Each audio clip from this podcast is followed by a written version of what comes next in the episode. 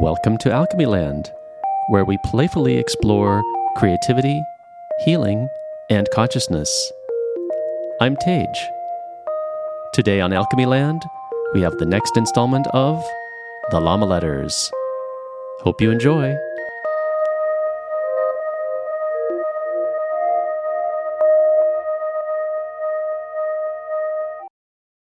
Dear Dolly, did you ever go to Findhorn? It's in the north of Scotland and sounds like a magical place. My friend Lacey and I were just talking about it. I think the Queen of England visited Findhorn once. Maybe you met her there? Or perhaps you met the Fairy Queen instead. I wouldn't be surprised at all if you did. Well, I read about that place in a lovely book called The Findhorn Garden Story back in the 80s, and I recently reread it. It is so inspiring to me. I love thinking about the life force and the joy in all the beautiful plants and flowers which seem to be the Creator's gift to us as humans. Though I've never seen fairies, I feel the divine presence in nature when I walk around in my backyard and admire the lovely blossoms on the desert willows this time of year. Not to mention all the other wonderful desert plants that magically bloom in the spring. There's so much life and beauty to behold everywhere if we pay attention. Lacey also loves the Findhorn book and seems to have a special connection with the fairy world. She and I have talked about fairies, nature spirits, and the guiding energy of life for many years now. She often talks about shifting our focus to hope and connecting deeply with nature. She feels, as I do, that we can be nurtured and have gratitude for our Mother Earth, Gaia, and can help her heal through our appreciation, which can include the special fairy gardens. By the way, have you seen the different spellings of fairy and fairy? The former comes from the Latin and means fate.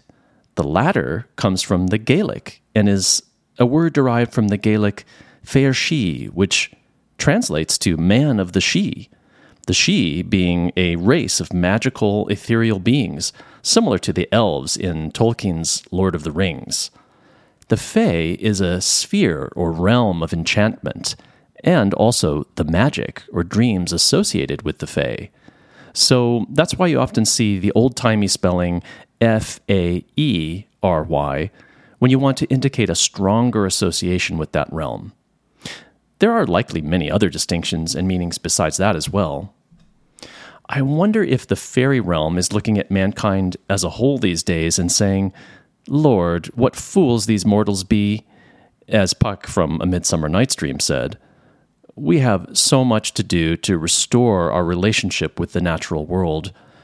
Recently, the thought came to me that instead of worrying and projecting negative thoughts of fear about environmental catastrophes and what seems to be the dire fate of our planet, I could shift my thinking. My new thought is the world seems to be out of balance, but we are bringing things back into balance through our good intentions, positive thoughts, gratitude, and right actions. This was a game changer for me because I believe that thought underlies all energy and matter. So, in shifting my thinking, I know I'm beginning to help create a more balanced world that includes respect for nature and all life. But enough serious stuff. Shouldn't we talk about how playful the fairy realm is? I mean, that seems pretty important if we're going to get back to nature. Life is play, and the fairies show us how to play and beautify with the creative energy of life. Here's a little story that Lacey and I made up recently, imagining what fairies might be doing in the desert. One day, Lacey and I were strolling along the path in the high desert around the sunset hour. We came across a rocky cove where many milk thistle plants were open with their gorgeous pink pom pom like blossoms. It was quite a scene in the twilight. But to our astonishment, we noticed something else. Nestled into the rocks, there seemed to be some sort of formation, like tables and chairs. Could it really be a place to sit? And then, in our stillness, a whole scene emerged as if by the waving of a magic wand. Fairies attending to and admiring the milk thistles. There were several with gossamer wings and shimmering pink and purple and green gowns. They were flitting about and putting flowers on the rocks, decorating them with ornaments from the sage blossoms, creosote bushes, and the cholla cacti. They moved about dreamily, often getting absorbed in the beauty of a flower.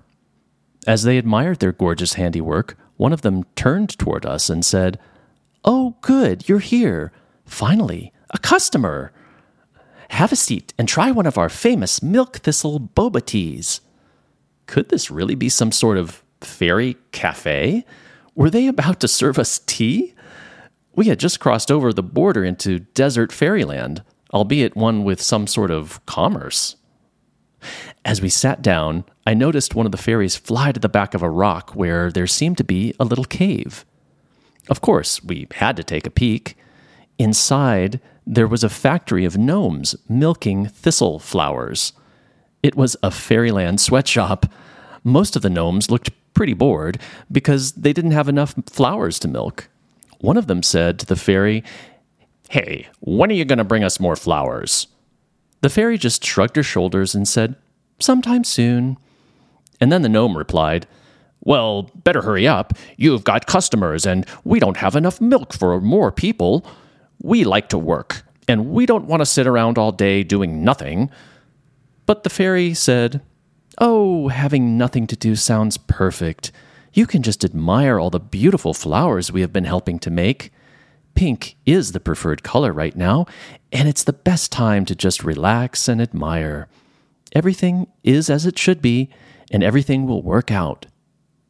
Hmm, if you say so, said the gnome. But we'd rather work. Well, as unbelievable as, and comical as that sounds, what happened next was even more astonishing. The fairies actually did bring us two tiny thimble sized cups with some milky liquid in them.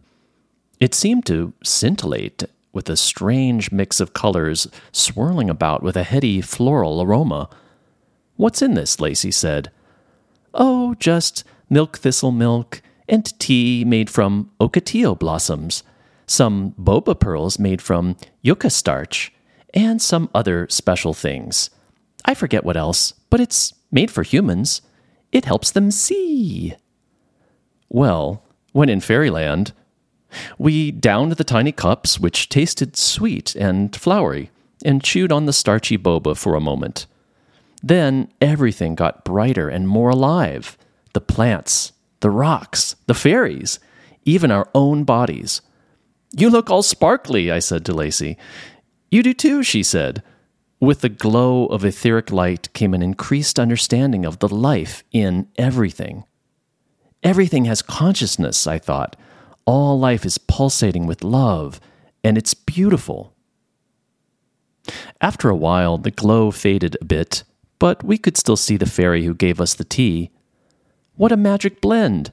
Thank you so much! I love you, Lacey said. I'll never forget this experience, I said. See that you don't, said the fairy. We in fairyland are sometimes sad that mankind doesn't believe in us and are especially unhappy about how he treats nature. Share your experience with others and tell them that we want your help and cooperation. We are here doing our part.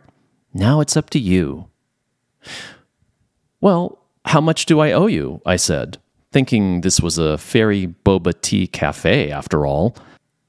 But she just giggled and said, We don't want your money, silly man. Your gratitude for Mother Earth is what we seek. By feeling grateful, you connect to the flow of life which provides nourishment and all that you need.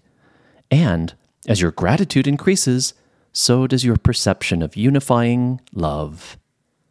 And with that, she faded into the glow of the evening moonlight. Well, did you like that? It's only a little story, but it could have happened. I still feel bad about the way we've treated nature and her guardians in modern times, but as I said before, I'm learning to change my thinking, love more, act with good intentions, and feel ever more deeply grateful. Since fairies seem to have made their thoughts clear, I think I might answer their concerns by paraphrasing Puck's speech toward the end of A Midsummer Night's Dream. If we humans often blunder, please forgive our wanton plunder. In us the truth you have awakened, and given love, yet not mistaken. For it's love for life in spirits all that restores the magnet call. Create with me, let go of strife, return to peace and joy in life. May man and fay and flowers be loved, protected, and made free. Sending fairy magic your way, Tej and Lacey. Hey there, all you beautiful, sparkling beings. Thanks so much for listening. And we just want you to know that all of us here at Alchemy Land hope your life is progressing in a beautiful, positive way. If you're getting anything out of this podcast and enjoying it, please share it with others. Until next time, have a beautiful week.